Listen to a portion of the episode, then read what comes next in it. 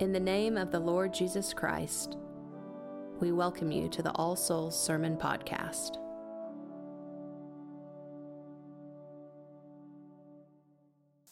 In the name of the Father, and of the Son, and of the Holy Ghost. Amen.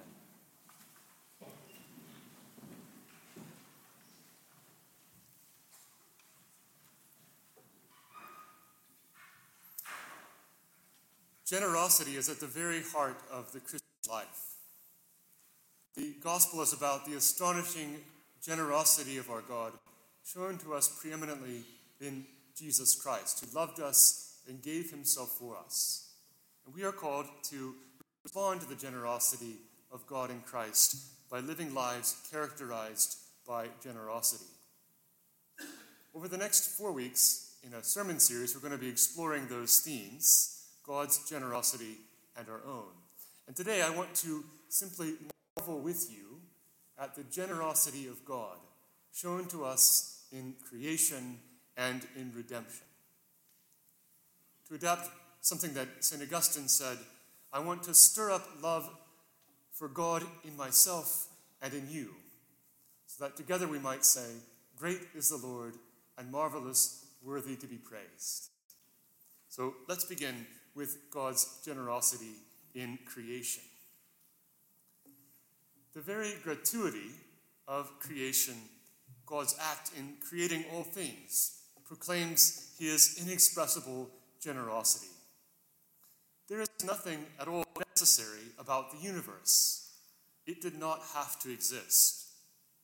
But everything that exists, from the smallest quark to the unfathomable vastness of the universe itself, exists by the sheer gift of God.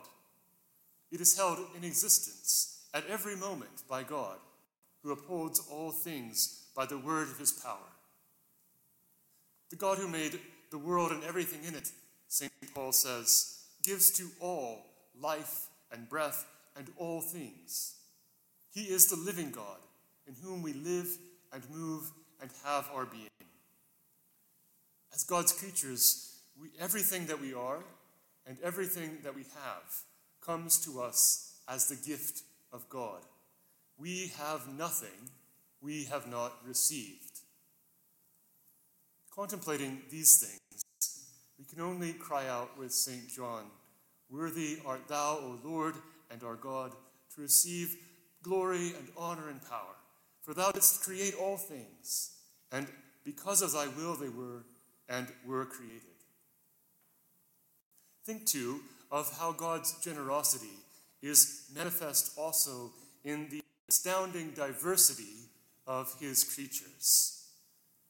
The Lord has created a mind boggling plenitude and variety of things. The Lord is almost prodigal in the numbers and kinds of things he has made, lavishly throwing into existence the myriad things that come to be and pass away. I think first these days of creatures my sons have been a bit obsessed with recently, namely the dinosaurs, in all of their various kinds, in the awesome mystery of their lives. Coelophysis and Stegosaurus and Dip- Diplodocus and Tri- Tyrannosaurus rex. Or think of the extravagance shown in the beauty hidden forever from our eyes in the countless precious stones that will never be seen by us. Consider the wild exuberance of flowering plants, the lilies of the field, clothed in glorious and fleeting beauty, which today is and tomorrow is thrown into the oven, as Jesus says. Or again, to name another set of creatures that my sons are obsessed with, Think of the breathtaking variety of marine life, especially the creatures who inhabit the midnight zone, the deepest part of the oceans, with their bizarre and beautiful aspects. And this is only to gesture to the very tiniest fraction of the astounding array of creatures found on our planet, which is itself the tiniest speck of dust tossed amidst the numberless drifts of stars and nebulae and galaxies that crowd the cosmos. And I haven't even mentioned the angels. O Lord, how manifold are thy works! In wisdom thou hast made them all. The earth is full of thy riches. And think also of how God's generosity is displayed in the creation of the human being, Homo sapiens, endowed with wisdom, a creature bearing the image and likeness of its creator. God said, Let us make man in our image, after our likeness. So God created man in his own image. In the image of God created he him. Male and female created he them. God has given us unique and precious gifts the capacity and responsibility to have dominion over the earth and its creatures, to dress and to keep the garden, to name every living creature, to not only exist, but to know it, and to rejoice in this knowledge and existence. God makes us capable of loving Him, able to consciously offer ourselves back to our Creator, able to praise God and to be glad in Him, to lead creation's song of praise. Even now, after Eden, bearing the damage of sin, our human nature retains its latent capacity for union with the Lord our God. And this brings us to our second theme the generosity of God in redemption. In the beginning, the Lord has shown extraordinary generosity to his human creatures, abounding in love and mercy towards us. After the fall, the Lord made Adam and Eve coats of skin and clothed them, and promised to crush the serpent's head. The Lord saved Noah and his family from the waters of the great flood. The Lord called one man Abraham and promised to make of him a nation, blessing him and saying to him, In thee shall all families of the earth be blessed. And when Abraham's descendants, the children of Israel, had become enslaved in Egypt, the Lord rescued them and brought them out by the hand of Moses, servant. He gave them the law, dwelt in their midst, fed them with manna in the wilderness, brought them to the land of promise. Again and again, the Lord kept covenant with his people, treating them with great generosity and mercy, sending them judges and kings and prophets, calling them to repentance again and again, calling them back to himself bringing them back from exile, promising to breathe life into their dry bones. And then, in the fullness of time, the Lord showed the full extent of his generosity, demonstrating his inestimable love for us by giving himself for us. The Word became flesh and dwelt among us. God became man. The Creator took on the nature of his creature. In coming to us in the humility of the incarnation, the Lord Jesus was, as the theologian Simon Tugwell puts it, giving himself, giving his own life, giving his own spirit. And Christ gave himself unstintingly for us, holding nothing back, pouring out his very life for us and for our salvation. In the words of our epistle today, though he was in the form of God, he did not count equality with God a thing to be grasped, but emptied himself, taking the form of a servant, being born in the likeness of man. And being found in human form, he humbled himself and became obedient unto death, even death on a cross. The death of Christ Jesus is the most generous act that there ever has been and ever will be. It is the definitive manifestation of God's magnanimity towards humankind. The cross shows, as St. Paul says, the immeasurable riches of God's grace. And again, he says, God shows his love for us in that while we were yet sinners, Christ died for us. And again, while we were his enemies, we were reconciled to God by the death of his Son. The cross is the sign of God's inestimable love, of the immeasurable, incalculable, and inexhaustible liberality and generosity of our God. In the words of the hymn, inscribed upon the cross we see, in shining letters, God is love. He bears our sins upon the tree. He brings us mercy from above. The balm of life, the cure of woe, the measure and the pledge of love, the sinner's refuge here below, the angel's theme in heaven above. How can we respond to the astonishing generosity of our God shown to us in creation and redemption? Except to exclaim with the psalmist in love and amazement, What shall I render to the Lord for all that he has given me? I want to close this morning by sharing something Bernard of Clairvaux said about that psalm text. What shall I render to the Lord for all that he has given unto me? Listen to what Bernard says. In his first work, that is creation, God gave me myself. In his second work, redemption, he gave me himself. When he gave me himself, he gave me back myself. Given and re-given, I owe myself twice over. What can I give God in return for himself?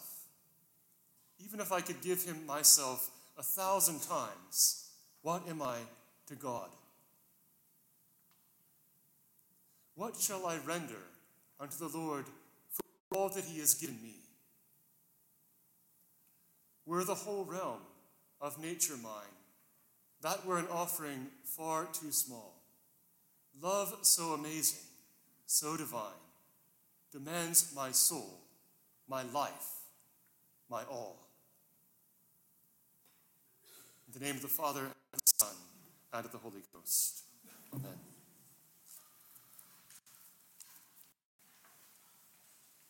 Good morning and welcome in the name of the Lord to all souls. This morning, as something different, I've invited Dr. John Armitage, who's in the vestry, to give the announcements and to say a few words to us.